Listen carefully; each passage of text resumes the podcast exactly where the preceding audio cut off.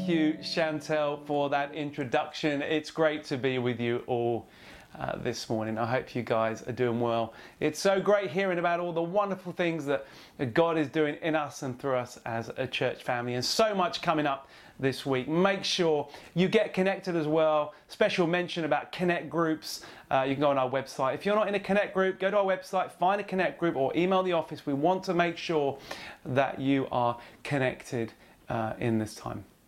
Well, as Chantel said, we are in a new series entitled Ready, Steady, Acts. And uh, I kicked this series off last week. And if you missed that talk, you can, of course, uh, catch up um, on our website and uh, you can uh, watch that. And if you missed last week and you're wondering what this series is about, well, of course, the clue is in the name. It is about the book of Acts. And over the coming weeks, we are going to walk through the book of Acts and see what God is saying to us in this season. And last week was very much an introductory kind of talk, uh, setting the foundations, if you like, for the coming weeks. And I looked at the four themes that we find bubble up to the surface as we walk through Acts. And they are these. The first one is that we walk closely with God. It's a story about a generation of people that walked closely with the Father in intimacy. And everything that came out of that came out, out of that place of relationship. The second thing we see throughout Acts is that we walk by the power of the Holy Spirit. You know, Jesus ascended to be glorified with the Father, and then the Father sent the Holy Spirit to empower us to in order to walk in all that He has planned and purposed for us. As I said last week, He doesn't give you plans and purposes and expect you to do it on your own. He sends His Holy Spirit to empower us. The third thing is that we are to walk together. It's about fellowship. And I said, you can gather with a ton of Christians and not have fellowship. And we see how fellowship, how they devoted themselves, the early church, to fellowship. And we'll see what that looks like over the course of these weeks. And the last one is we walk towards others, that we are um, commissioned by God, by Jesus Himself, to spread the good news of the gospel. And that didn't end on the very full stop at the end of the book of Acts. It continues with us today. And so, as we go up, go through these weeks, as we go through uh, chapters, and we might skip a few, and but as we progress through the chapters, you will see those themes bubbling up. Uh, and so, what have we got this morning? Well, we find ourselves in chapter 2. Why don't you turn uh, with me if you have your Bibles? Um, and you will see, of course, it come up on the screen here. And why don't we look at verse 46 to 48? And uh, this is in, in your Bible, you'll see that this section of Scripture is entitled The Fellowship of the Believers. And we're going to look at this, this section this week and next week um, because there's so much in here. But let's read this together. Hopefully, you turn uh, now. It says this on verse 46 Every day they continued to meet together in the temple courts. They broke bread in their homes and ate together with glad and sincere hearts, praising God and enjoying the favor of all the people. And the Lord added to their number daily those who were being saved.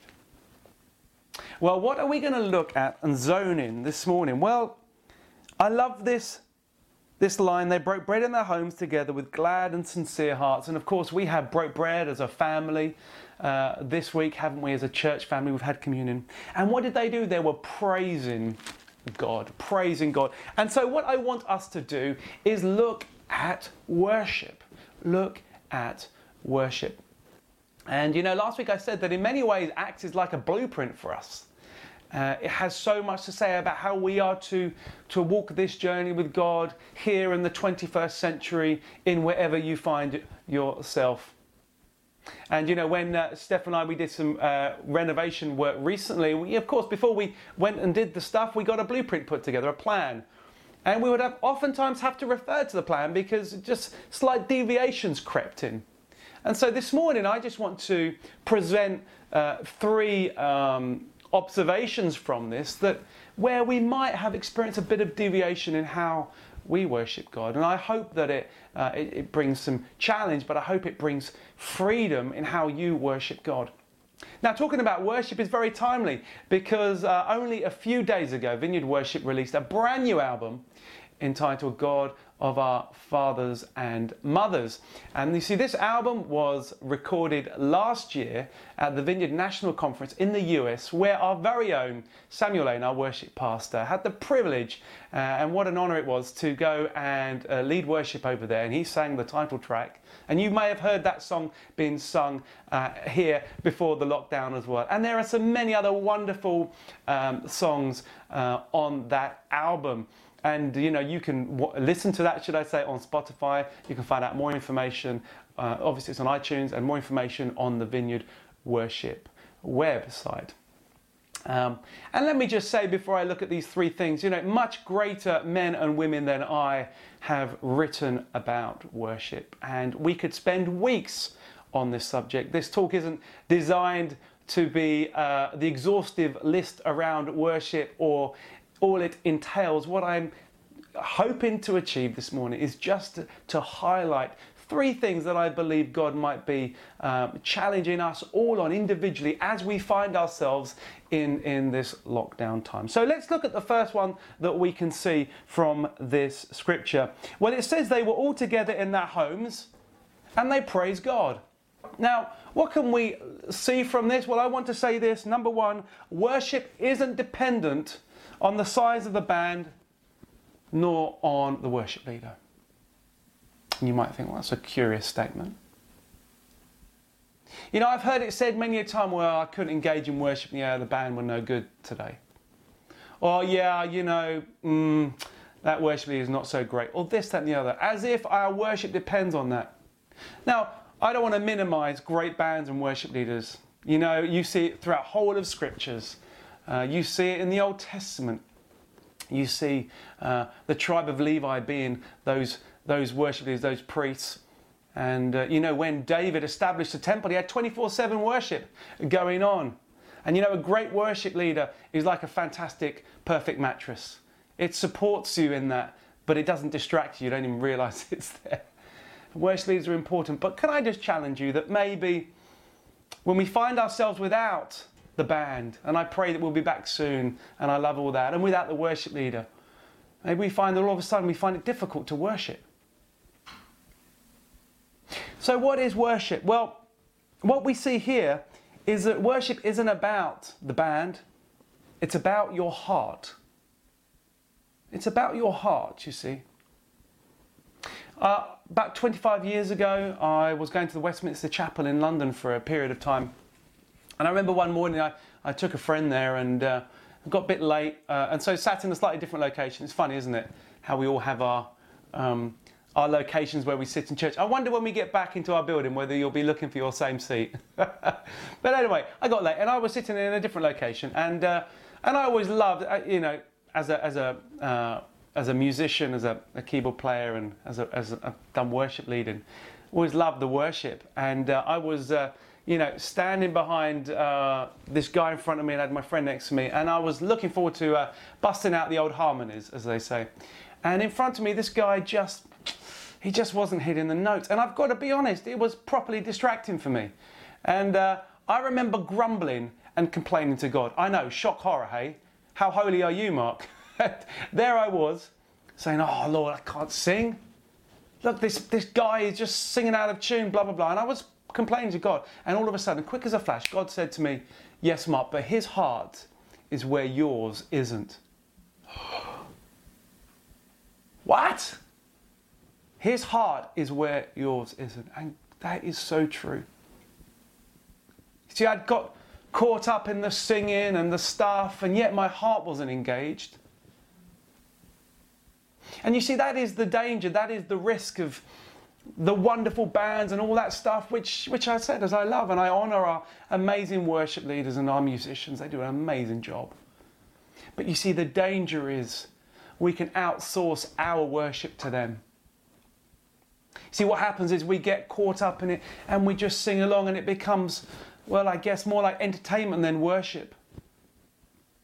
And all of a sudden we find that we can sing along without our hearts actually being engaged.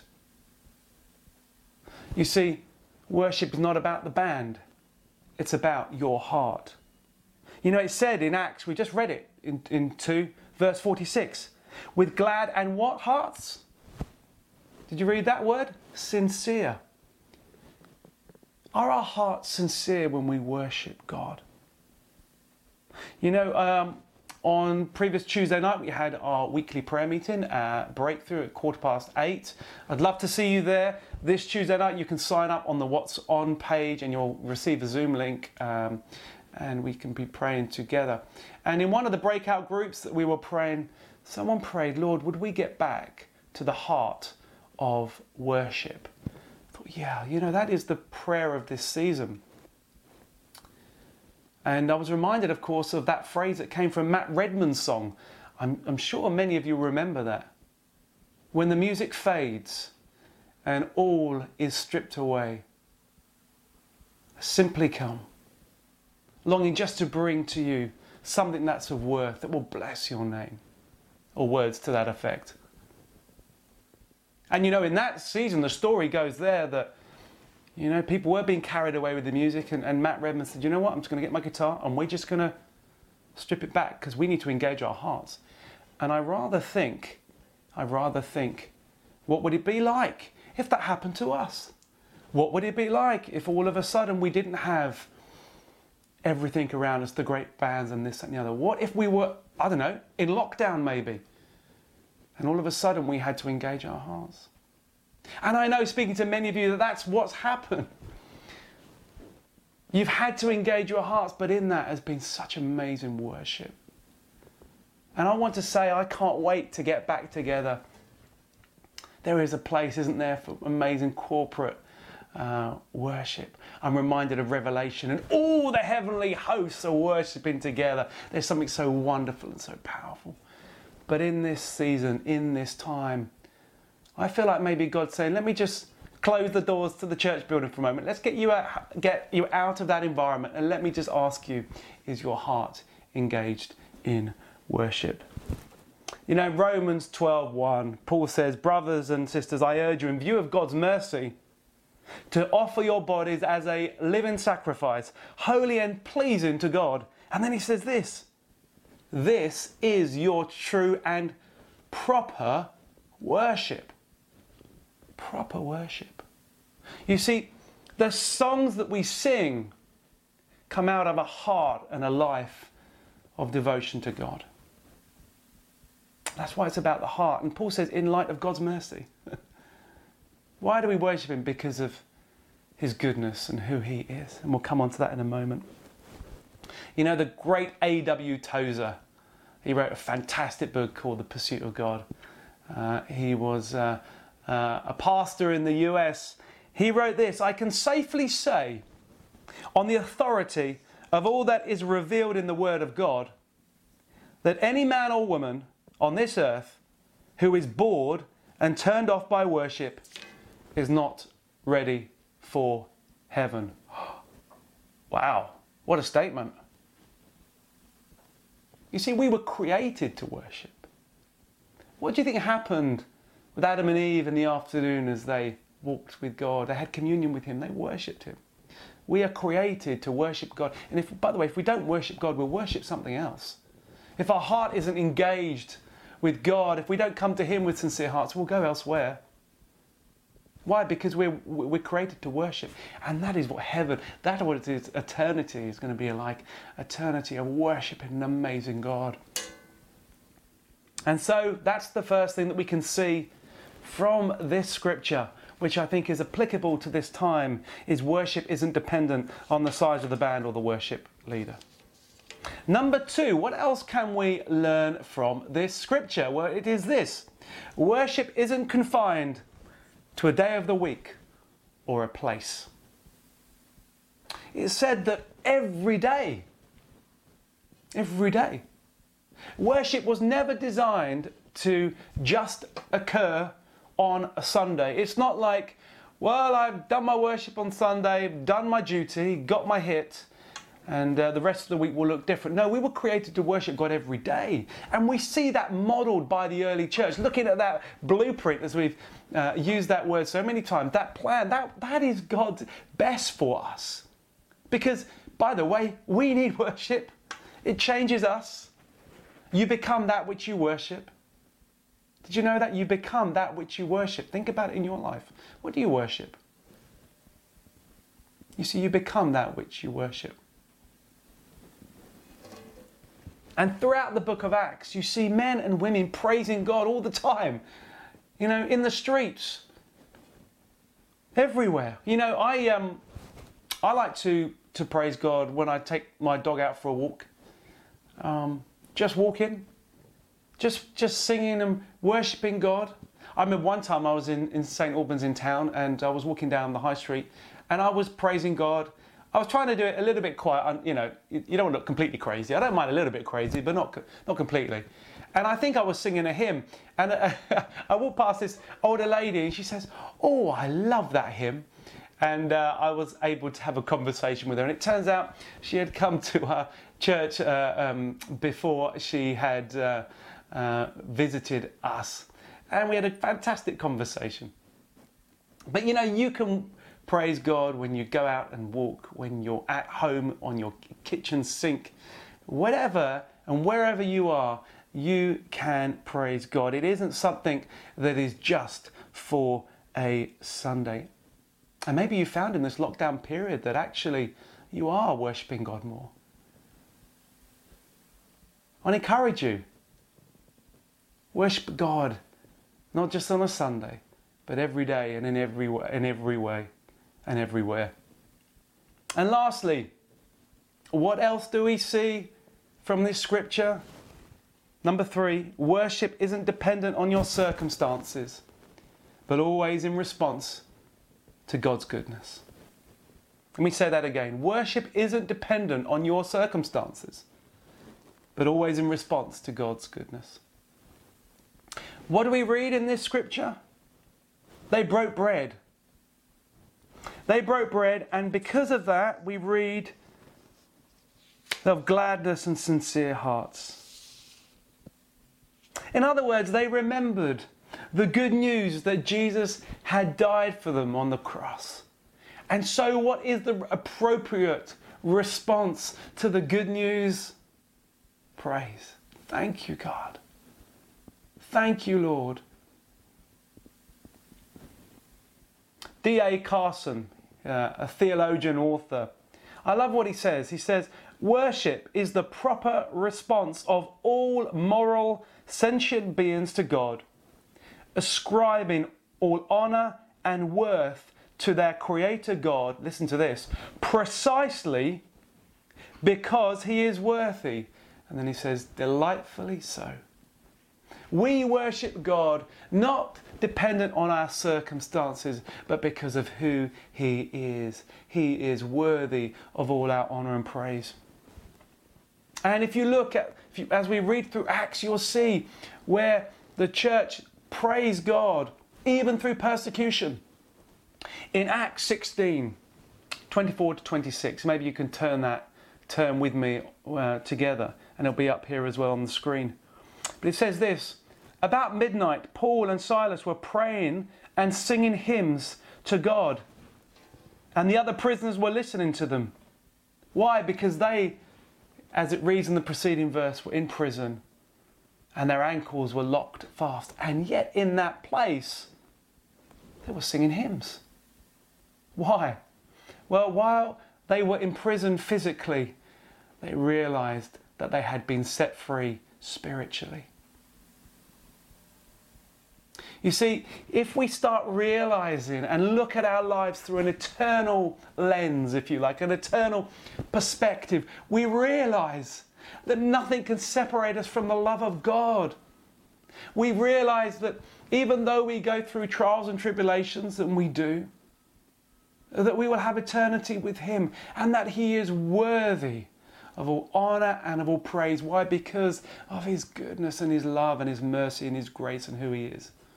And He loved us so much that He sent His only begotten Son to come and die for us and take our place and take the punishment that was due us.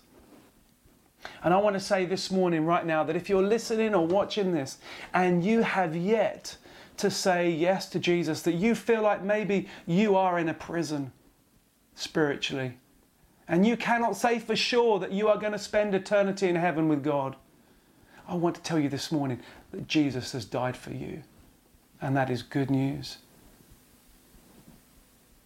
And if you want to say yes to Jesus, our team would love to pray with you. You'll see in the in the chat function an ability to raise your hand, and that will uh, highlight to the team that you want someone to pray with, and they'll be able to connect with you. And if that's you, don't miss this moment because Jesus wants to set you free. And so, as I said, um, this we see in this time of lockdown is a bit of a blueprint for us in terms of how God may be challenging you and certainly challenge me around worship because worship is so important. We were created to worship. And let's look briefly at those three things. Worship isn't dependent on the size of the band or the worship leader. Number two, worship isn't confined to a day of the week or a place. And number three, worship isn't dependent on your circumstances, but always in response to God's goodness. So, what are we going to do now in a few minutes that's remaining? Well, you know, if we were in the church building, what I'd probably suggest is we all stand up and we're all going to worship God right now without any musicians, without any leading, but us just singing praises to God. You know, it says in Psalm 40, the psalmist says, Lord, would you put a new song in my mouth, a hymn of praise to our God? And it says in Psalm 150, verse 6, let everything that has breath praise the Lord. So, why don't we try it? Well, how are we going to do that, Mark? Well, good question. Some of you I know are very apt and uh, can worship God uh, without maybe the musicians and the song, but you don't need a song to sing. You can just start with a line. Maybe just start saying, Lord, you are worthy. Lord, you are worthy. And repeat it and just and as you do that, say, Holy Spirit, would you just come and, and fill me? And that might turn into you are worthy of all honor and of all praise. And you might just sing a new melody that just comes out. And you might have someone in the house with you, that's fine, they don't mind. Might do it together. If you're with your kids, why don't you do it as a family? And what we're going to do is for a couple of minutes or so, I'm going to fade out and there will just be some uh, background image, and I want you just to spend this time engaging your heart and worshiping Him. Maybe find a scripture in the Psalms. Whatever works for you, I want you to give it a go. Let me just start singing, Lord, you are worthy. Lord, you are worthy of all praise. Why don't you just start? Worthy, you are worthy worthy of all praise. You are worthy of all praise.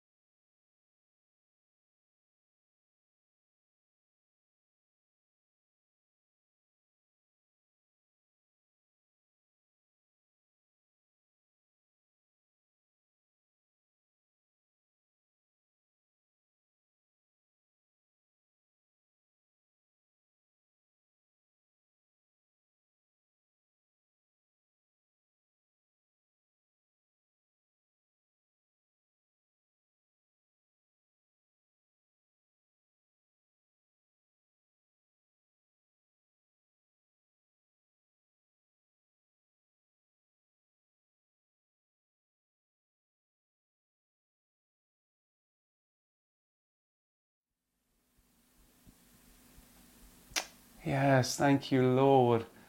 Well, welcome back. Well, how was that for you? Maybe felt a bit strange initially. Maybe still feels a bit strange. But did you feel something rise up in you?